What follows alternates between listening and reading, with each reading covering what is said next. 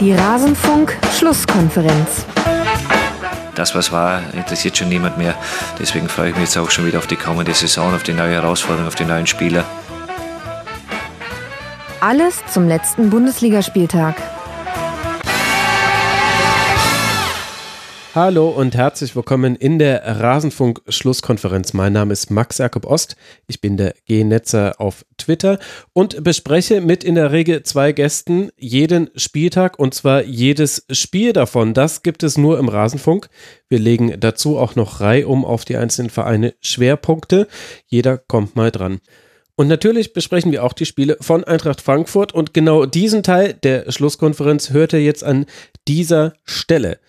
Es geht gleich los. Sollte euch interessieren, was wir auch noch über die anderen Vereine, die anderen Spiele gesagt haben, dann hört doch mal rein auf rasenfunk.de. Jetzt geht's aber los und bitte.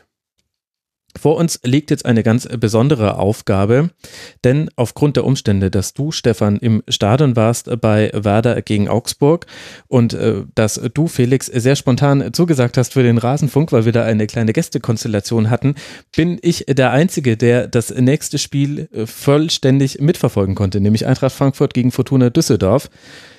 Ich glaube, ich setze mal zu einem Monolog an und ich fand voll. Das war, äh, also ich fand super. Verrenn dich jetzt nicht. Es wurden Tore geschossen. Liebe, es, es wurden Tore geschossen. Ja, magst du mir noch was über, über die Entstehung der Tore vielleicht erzählen? Bas Dost war beteiligt. ja. Ein Transfer. Bas Dost war beteiligt. Also ich äh, habe jetzt damit Max, eingeleitet, um zu einfach mal die Fragen stellen. Was ist denn passiert? Sehr gute Frage. Sehr gute Frage. Also erstmal sind zwei Dinge parallel passiert. Zum einen hat äh, Freddy Bobic oben in der Loge den Transfer von Rebic zu Milan eingetütet und das Tauschgeschäft mit André Silva. Das wird jetzt am Morgen alles fix gemacht, aber das ist tatsächlich während der Partie passiert. War ganz interessant, das äh, Interview von ihm vor dem Spiel und dann nach dem Spiel zu sehen und dann hat er eben alles verkündet. Das war eben neben dem Platz und Rebic logischerweise dann auch nicht gespielt, saß dann auch irgendwann schon im Flieger nach Mailand. Und auf dem Platz hat die Eintracht ein 0 zu 1 gedreht in ein 2 zu 1, unter anderem eben mit Bastost, der, wie kann es auch anders sein, nach Flanke per Kopf getroffen hat. Nein. ja. Das, hat, das, kam wie aus dem Nichts. Und Paciencia hat dann äh, in der 86. das 2 zu 1 gemacht. Und ähm, ich fand, es war ein interessantes äh, Frankfurter Spiel, weil es gezeigt hat, dass die eine die eine Stärke, die Frankfurt in jedem Spiel hat, egal ob es schneit, ob es äh, 38 Grad hat, ob sie bergauf spielen, bergab oder ob ihnen, ob sie gefesselt wurden vom Gegner und an den Pfosten gekettet. Sie kämpfen immer nicht um ihr Leben, das ist mir jetzt zu viel, aber du, was du immer bekommst von Eintracht Frankfurt ist ein Kampf. Also ich kann mich jetzt vielleicht an drei oder vier Spiele in den letzten zwei Jahren erinnern, in denen, in denen das nicht so war. Da war unter anderem auch eins gegen Bayern zum Beispiel mit dabei. Da hat man sich mal, da war mal kurz der Akku leer. Aber das hast du auch in dieser Partie wieder gesehen und du hast auch gesehen, dass das kann wirklich reichen. Und zwar auch gegen einen Gegner wie Fortuna Düsseldorf, der sehr viel sehr richtig gemacht hat. Gegen andere Gegner wäre das schiefgegangen. Die erste Halbzeit war nicht so gut von Eintracht Frankfurt. Da hat äh, Fortuna Düsseldorf gar nicht so viel machen müssen, um Umschaltsituationen bekommen. Die haben früh gestört und dann gab es aber sehr viele Ballverluste von Frankfurt und sehr viele Umschaltsituationen. So hat er dann auch Hennings das 1 zu 0 erzielt. Das war nach dem Ballgewinn von Morales im Mittelfeld, der ein sehr gutes Spiel gemacht hat. Aber vorher gab es auch schon zwei, drei Situationen, in denen, in denen Düsseldorf sehr schnell umgeschaltet hat. Es gab ja unter anderem auch einen zurückgenommenen Treffer von Kovnatski schon in der vierten Spielminute. Und da war Düsseldorf richtig gut. Da hatte Eintracht Frankfurt große Probleme im Spielaufbau. Da haben auch die, also die Struktur des Spielaufbaus war da auch ehrlich gesagt nicht so ganz zu erkennen. Das war so ein komischer Hybrid aus wir spielen den langen Ball in Richtung Paciencia und eben dem, wir schicken halt einfach Kostic äh, und manchmal auch da Costa die Linie runter und das hat Düsseldorf sehr gut, sehr gut antizipiert. Und dann ist aber halt das passiert, was immer passiert, wenn du nicht schon 4-0 gegen Eintracht Frankfurt führst, nämlich sie haben sich ins Spiel zurückgeholt. Und das ist eigentlich schon dann Ende der ersten Halbzeit passiert dass es äh, da schon hätte ähm, 1 zu 1 stehen können. Da hat Paciencia einen Ball äh, sehr gut behauptet gegen Botzek, flankt auf Kamada, der nimmt den Ball Volley und im Grunde muss er den irgendwie nur aufs Tor bringen. Der ging noch vorbei und das hätte schon das 1-1 sein können. Und in diesem Spirit ging dann aber die zweite Halbzeit weiter.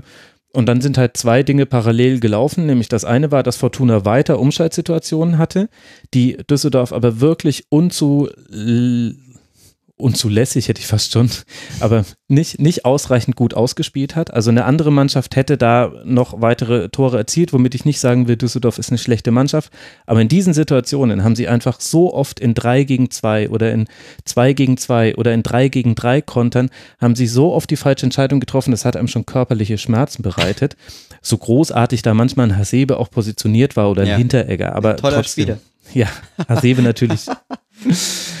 Danke für dieses äh, Stichwort. Aber da, da hätte Fortuna Düsseldorf auf jeden Fall noch ein Tor erzielen können, haben sie aber nicht gemacht. Und auf der anderen Seite ist aber auch was passiert, nämlich Eintracht Frankfurt hat, äh, hat Düsseldorf einfach niedergerungen und da kannst du einen Spieler als Symbol nehmen, nämlich Gieselmann, der eine gute Partie gemacht hat, der alles reingeworfen hatte, was er hatte. Problem dabei, er hatte nur Sachen für 80 Minuten mit dabei. Der war vollkommen platt am Ende der Partie und über seine Seite sind alle, alle gefährlichen Situationen für die Eintracht in den letzten 10 Minuten entstanden und dann eben unter anderem auch das äh, Tor in der 86. Minute. Da ist Da Costa an ihm vorbeigegangen, hat auf Paciencia gepasst und der trifft dann im Rückraum. Und ähm, das wäre innen noch verteidig zu verteidigen gewesen, aber Hoffmann musste dann eben rausrücken. Der hatte eigentlich Paciencia ganz gut markiert. Hoffmann hat eher ein ganz gutes Spiel gemacht. Aber Giesemann war einfach völlig platt. Ich habe mich die ganze Zeit gefragt, kann Friedhelm Funkel da jetzt vielleicht jemanden anderen hinstellen? Wechselkontingent war schon erschöpft, also er konnte nicht mehr darauf reagieren. Aber im Grunde war das dann tatsächlich so ein bisschen der Knackpunkt, dass, dass die Physis dann ausgerechnet bei der Mannschaft, die nicht unter der Woche 3 zu 0 gegen Racing Straßburg gewonnen hat, die hat dann auf einer entscheidenden Situation, Position war, war sie zu knapp bemessen und so hat es dann die Eintracht geschafft, dieses Spiel noch zu drehen. Hinten raus gab es dann aber durchaus sogar noch zwei kleinere Chancen für Düsseldorf. Und ich glaube, in der Rückschau ist es so, das wird ein Sieg sein für Eintracht Frankfurt, an den sich die Eintracht nicht mehr erinnern wird in zwei Monaten. Und ich glaube, Düsseldorf wird aber an dieses Spiel noch zurückdenken, weil da lag wirklich mehr auf der Straße. Und, äh, und sie haben sehr viele Dinge sehr gut gemacht in dieser Partie und dürfen eigentlich nicht ohne Punkt da nach Hause fahren. Ich habe zwei Fragen. ähm, Max, erstens, warum liedst du dir Sonntagabend eigentlich gestern ein? Weil das unglaublich anstrengend ist, so einen Monolog zu halten. Ja, aber es macht Spaß zuzuhören. Also, ja. ähm, äh, und, und, und zweitens, ähm, äh, hat man das vielen von Ante Rebic denn äh, in irgendeiner Form bemerkt? Wird man es bemerken? Weil ich, ich frage mich schon so ein bisschen, also er war schon, er war schon äh, ein Unterschiedsspieler, natürlich gemeinsam mit Jovic und Haller letztes mhm. Jahr, aber ich frage mich halt jetzt, wo auch der letzte Baustein dieses äh, Dreigestirns auch mhm. äh, äh, ja nach ins Flugzeug gestiegen ist, ähm, weiß ich halt nicht. Vielleicht ist das schon nochmal so ein Knackpunkt oder könnte das einer sein? Ne, ja, klar. Also, ich meine, die Frage ist, welcher Rebic fehlt. Also, du hast ja jetzt in dieser Saison auch schon Rebic erlebt, auf den man überspitzt gesagt verzichten konnte. Ja unter anderem ja im Hinspiel gegen Straßburg. Ich glaube, Eintracht Frankfurt wird seinen Spielstil verändern. Nicht komplett, weil man jetzt mit Bastost wieder so einen Zielspieler für hohe Bälle hatte. Bastost auch gleich wieder, also ist er gekommen in der 46. Minute, also zur zweiten Halbzeit, hat gleich wieder sechs Kopfballduelle gewonnen. Hoffmann hat sich in der ersten Aktion gegen ihn sofort eine gelbe Karte geholt, weil er, weil er ihn am, an, ein bisschen runtergezogen hat und Bastost dann natürlich auch gleich fällt. Ähm, also sie, sie werden, sie haben jetzt wieder die Option langen Ball nach innen und die ganzen Flanken, die Kostic und der Costa schlagen können, haben plötzlich wieder einen Sinn, weil da jetzt nämlich wieder jemand steht, der die Kopfballduelle gewinnt. Das hast du bei Paciencia zwar manchmal gesehen, aber Paciencia hat so eine komische Art. Also komischerweise fand, finde ich Paciencia aktuell bei Kopfbällen gefährlicher, wenn er steht, als wenn er mit Anlauf in die Flanke reinspringt, was eigentlich keinen Sinn ergibt, weil das eine ist vorteilhafter für den Angreifer, weil man schon Bewegung mitnimmt. Aber ich kann mich nur an gute Kopfbälle von ihm erinnern, wenn er eigentlich halbwegs senkrecht in der Luft stand und nicht irgendwie mit Bewegung gekommen ist. Weiß nicht, woran das jetzt genau liegt. Vielleicht habe ich da auch eine schiefe Wahrnehmung. Aber ich würde, ich würde dir gerne zustimmen. kann ich leider wenig sein. Stefan, hast du, äh, wie, wie ist bei dir? Hast du nur noch irgendwas gesehen von diesem Spiel? Nein. ja, vom Spiel habe ich tatsächlich gar nichts gesehen. das war jetzt wie so eine Umschaltsituation von Fortuna Düsseldorf. Es gab ja, die Möglichkeit auf eine brillante Vollendung, aber schon der erste Pass war, war einfach völlig ins Leere. Entschuldige. Ich habe aber, ich habe aber tatsächlich auch noch äh, eine Frage, die ich mir allerdings selber stellen könnte oder äh, Mach mal. selber, selber stelle. Ähm, wie lange das diese Saison auch ein bisschen weit gegriffen jetzt vielleicht, aber wie lange es diese Saison gut gehen wird, was Frankfurt da macht. Weil mhm. die, also ich stelle mir das so dermaßen nicht nur körperlich, sondern auch geistig anstrengend vor, dieses immer am total, also immer im roten Bereich, immer am Limit, ja. immer wieder hochfahren und dann wieder runterkommen. Dann hast du wieder ein Highlight-Spiel am Donnerstagabend gegen irgendjemand in der Europa League ähm, und musst aber dann drei Tage später gegen Gegner X in der Bundesliga halt ganz normale, eine normale Tagesschicht hinlegen. Das stelle ich mir tierisch anstrengend vor und da denke ich mir immer, die müssen doch auch mal lernen, ein Spiel jetzt ganz normal zu spielen. Äh, ganz, ein ganz klinisches Spiel hinlegen, 2-0 gewinnen, zack, nach Hause fahren, Ende. Also dieses ständige Amplitudending mit diese Ausschläge nach oben, das kann ja auf Dauer nicht, nicht äh, funktionieren. Aber vielleicht ist es ja gerade dafür gut, wenn du da niemanden wie Bastos holst, der einen neuen Impuls setzt vorne, der wieder sozusagen einen Twist gibt, ähm, weil ich glaube schon, dass viel damit zusammenhängen wird, dass es die zweite Saison ist, die sie so spielen, weil sie haben letztes Jahr schon auch immer mhm. arg am Anschlag gespielt. Und ich glaube, letztes Jahr wurden sie dann natürlich auch getragen von so einer Euphoriewelle in Europa, ähm, wo du dann halt diese Bundesligaspiele auch noch mitgenommen hast, weil es war so cool und die, man muss einfach zugestehen, dass das wirklich beeindruckende Fans sind, die es auch schaffen, dann am Sonntag äh, 17.30 Uhr oder 18 Uhr, äh, ja, eben das auch so eine Stimmung zu erzeugen und nicht nur irgendwie so, mhm. ja, wir sind in den Highlight-Spielen da und dann den Rest macht ihr eh alleine. Ähm, und das ist, das, das hat sich schon wahnsinnig getragen und ich frage mich auch, wie, wie lange das halten wird. Und vielleicht ist es ja dann trotzdem auch gut, wenn du so Charaktere wie Rebic, die ja offensichtlich bisher in dieser Saison nicht mehr diesen, dieses Feuer hatten, wenn, wenn du das Hinspiel in Straßburg angesprochen hast, wo es ja ähnlich war, wo du einfach gesehen hast, okay, er ist anscheinend nicht mehr komplett davon überzeugt, sich da jetzt in jedem Spiel die Seele aus dem Leib zu rennen ähm, für, für seine Mannschaft. Vielleicht brauchst du dann einfach wieder neue Charaktere, die halt diese, diese Mannschaft shapen. Und dann ist halt auch besser so jemand, so jemand geht zu Milan und ähm, ja, vor allem, also es geht ja nicht nur um das sich die Seele aus dem Leib rennen, weil das ist ja auch genau der Punkt von Stefan, den man ja auch in der letzten Saison auch ja manchmal schon gesehen hat. Also manchmal mhm. waren sie einfach drüber und es gab eben zum Beispiel ein Auswärtsspiel in Nürnberg. Dann nimmst du zwar dann noch irgendwie einen Punkt mit mit dem 1 zu 1, aber das war zum Beispiel so ein Spiel in der Hinrunde, in der letzten Saison, wo es eben Eintracht Frankfurt nicht geschafft hat, intensiv auf dem Platz zu stehen, sondern sie waren halt da, aber waren halt dann so wie Bundesligamannschaft XY.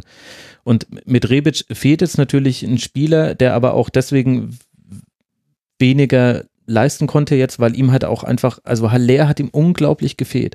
Also diese, diese Ablagen von Haller, von langen Bällen, die meistens von Trapp kamen oder von Hasebe, das hat man so häufig gesehen und äh, Rebic wurde jetzt immer in, äh, wurde jetzt viel häufiger in Szenen angespielt, wo er mit dem Rücken zum gegnerischen Tor stand. Von Haller hat er ihn immer klatschen, also da hatten sie ja immer diese Klatschpass-Varianten und er hatte den Blick nach vorne. Ich glaube, was sich jetzt verändern wird, ist, dass der Workload in der Offensive, der muss sich jetzt eigentlich verschieben bei der Eintracht aus Frankfurt und das kündigt sich jetzt jetzt ja schon an. Also du hast zwar mit Paciencia und mit Bastos noch zwei Spieler, die auch im Kopfballspiel stark sind und mit Bastos auch jemanden, der vermutlich auch im Behaupten von Bällen gut ist. Das muss man jetzt halt mal angucken. Der Wolfsburger Bastos ist hoffentlich jetzt nicht der, den wir jetzt hier sehen, weil der hatte in dem Bereich, also bei, beim Thema Passsicherheit und Ballverteilen eben noch deutliche Defizite. Bin mal gespannt, wie das jetzt aussieht. Und wenn du jetzt aber einen André Silva mit dazu holst, dann ist es ein komplett anderer Spielertyp als Rebic. Das, und das ist dann auch kein Jovic, geht aber vielleicht eher so in diese Richtung. Und gleichzeitig hast du einen Kamada jetzt zurück, der auf der Zehner-Position spielt, der, der keine schlechte Partie jetzt zum Beispiel gegen Düsseldorf gemacht hat, wo du aber auch schon deutlich die Limitierung gesehen hast. Also dem hat es dann immer sehr geholfen, wenn ein Rode, wenn ein Chor nachgerückt sind, dann hatte er noch zusätzliche Anspielstationen. Aber auf einmal hast du die Chance, über den Halbraum und über das, die Zentrale Chancen zu kreieren, was du in der letzten Saison mit dem Dreigestirn Jovic, Haller, Rebic auch getan hast, manchmal ja auch mit Gacinovic, aber eigentlich fast immer in Umschaltsituationen. Also immer dann, wenn Platz da war, dann hat die Eintracht über die Zentrale sich eine Chance rausgespielt, weil sie dann einfach einen von den äh, beiden Vorderen hinter die Linien geschickt haben. Wenn der Gegner aber tief stand, dann ging es eigentlich immer über Kostic und äh, Da Costa. Dann manchmal mit Rücklagen in den Rückraum, manchmal direkt mit Flanken, aber es ging immer, also der Weg war dann immer an die Grundlinie und das war dann der Weg, über den Chancen herausgespielt wurden. Und ich könnte mir schon vorstellen, dass jetzt mit Kamada und dann vielleicht eben auch mit Silva, der eben eine andere Art Spielertyp ist, von dem ich mir erwarten würde, dass er eben auch eine hohe Ballsicherheit hat, dass er auch im Kombinationsspiel eingebunden werden kann, dass, dass sich das ein bisschen verändert und dass du dann auch ein bisschen von diesem Flügelfokus wegkommst, der ja auch so großartig Kostic und Da Costa das über weite Teile der letzten Saison gemacht haben und ja auch in dieser Saison schon wieder. Aber das ist ja auch ein bisschen toxisch, wenn du von einzelnen Spielern so abhängig bist. Das hast du in der letzten Saison zum Beispiel gemerkt, als Da Costa irgendwann von außen betrachtet auf der letzten Rille ging und dann alles nur noch über Kostic auf links gelaufen ist. Das ging zwar irgendwie gut, aber du musst als Eintracht Frankfurt-Anhänger eigentlich täglich zehn Gebete zur Gesundheit dieser beiden Spieler gen Himmel senden und das kann es ja eigentlich so auch nicht sein. Und da hast du jetzt aber mit Rode und Chor zwei Spieler, die situativ mal mit vorstoßen können. Mit Kamada hast du jemanden, der klar für die zehn eingeplant ist. Bei Silva muss man jetzt gucken, wie der eingebaut wird, aber ich glaube, insgesamt verändert sich, glaube ich, das jetzt Spiel, das, das Spiel von Eintracht Frankfurt und ich bin gespannt, wann wir dann auch klassischen Adi Hütter Fußball sehen. Weil es wurde zwar schon geschrieben, dass das in der letzten Saison in Teilen so gewesen sein soll.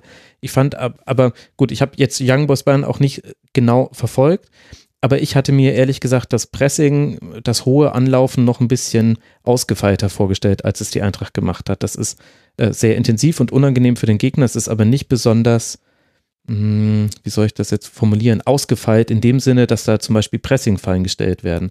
Also so, so wie Leipzig oder Hoffenheim Mannschaften sind, die mit ihrem Anlaufen genau einen Korridor aufmachen, in den dabei gespielt werden soll, was bei Eintracht Frankfurt meistens eigentlich nur, wir laufen halt alle an. Und weil wir halt einfach individuell eine gute Qualität haben, stresst es den Gegner schon so, dass es reicht. Und ich könnte mir vorstellen oder bin gespannt, ob es da jetzt ein bisschen, bisschen ausgefeilter wird bei der Eintracht, was jetzt auch das Anlaufen des Gegners trifft. Ja, man kann schon ganz gut über die SGE reden, ne? Mhm. Max Ost kritisiert den fast Europa League-Finalisten Eintracht Frankfurt für zu lasches Pressing. Nicht zu lasches Pressing.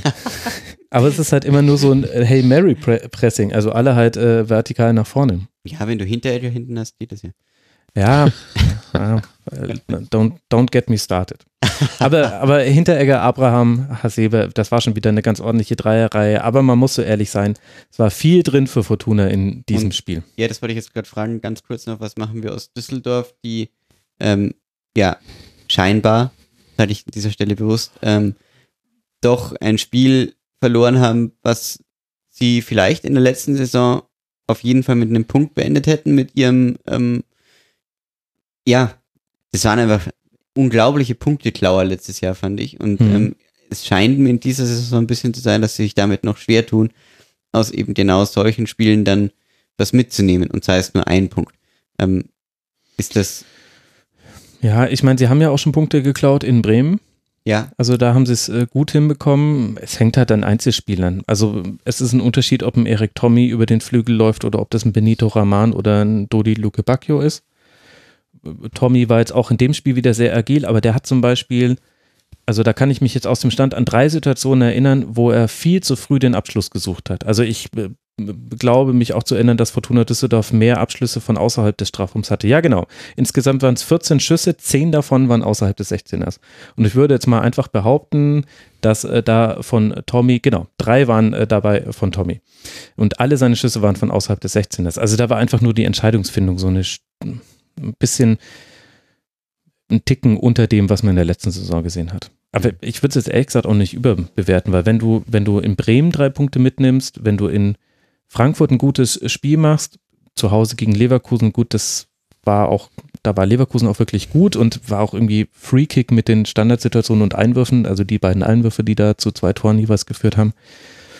Ja, also, dass das Fortuna, für Fortuna jetzt eine engere Kiste werden würde, das war ja jedem klar. Mhm. Aber, aber jetzt zum Beispiel Heimspiel gegen Wolfsburg ohne Schlager, was wir vorhin ganz am Anfang der Sendung ähm, schon diskutiert haben, das könnte schon wieder so was Typisches sein, wo Fortuna Düsseldorf sich dann die nächsten Punkte holt und man dann im Nachhinein sagt, ja, passt eigentlich auch. Gut. Für die Eintracht geht es jetzt dann weiter in Augsburg, bevor man zu Hause Borussia Dortmund empfängt. Das sind die nächsten beiden Partien von der SGE. Und damit haben wir noch eine Partie, über die wir sprechen wollen. Und da sprechen wir wieder über eine Mannschaft, die zum ersten Mal gewinnen konnte in dieser Saison, nämlich über den ersten FC Köln. Und die unglückliche Geschichte des FC, sie schien eigentlich schon geschrieben. Erst wurde Köln ein Tor nach VAR-Entscheidung aberkannt. Dann geriet man Augenblicke später durch ein Eigentor in Rückstand. Und damit endet unsere Besprechung des Spiels von Eintracht Frankfurt am letzten Bundesliga-Spieltag. Die ganze Spieltagsbesprechung findet ihr auf rasenfunk.de und da findet ihr auch noch viel mehr. Wir haben zeitlose Gespräche geführt mit bekannten Protagonisten und zu zeitlosen Themen des Fußballs. Wir sprechen über internationale Ligen. Es gibt wirklich viel zu hören. Rasenfunk.de. Wir sind Werbe-, Sponsoren- und Paywall frei, ein unabhängiges Fußballmedium und freuen uns über Unterstützung jeder Art vor allem wenn ihr uns eure Ohren leiht und uns vielleicht auch weiterempfehlt. Bis zum nächsten Mal im Rasenfunk, macht's gut. Ciao.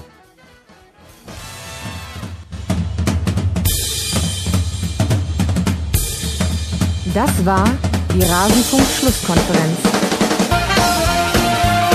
Wir gehen nun zurück in die angeschlossenen Funkhäuser.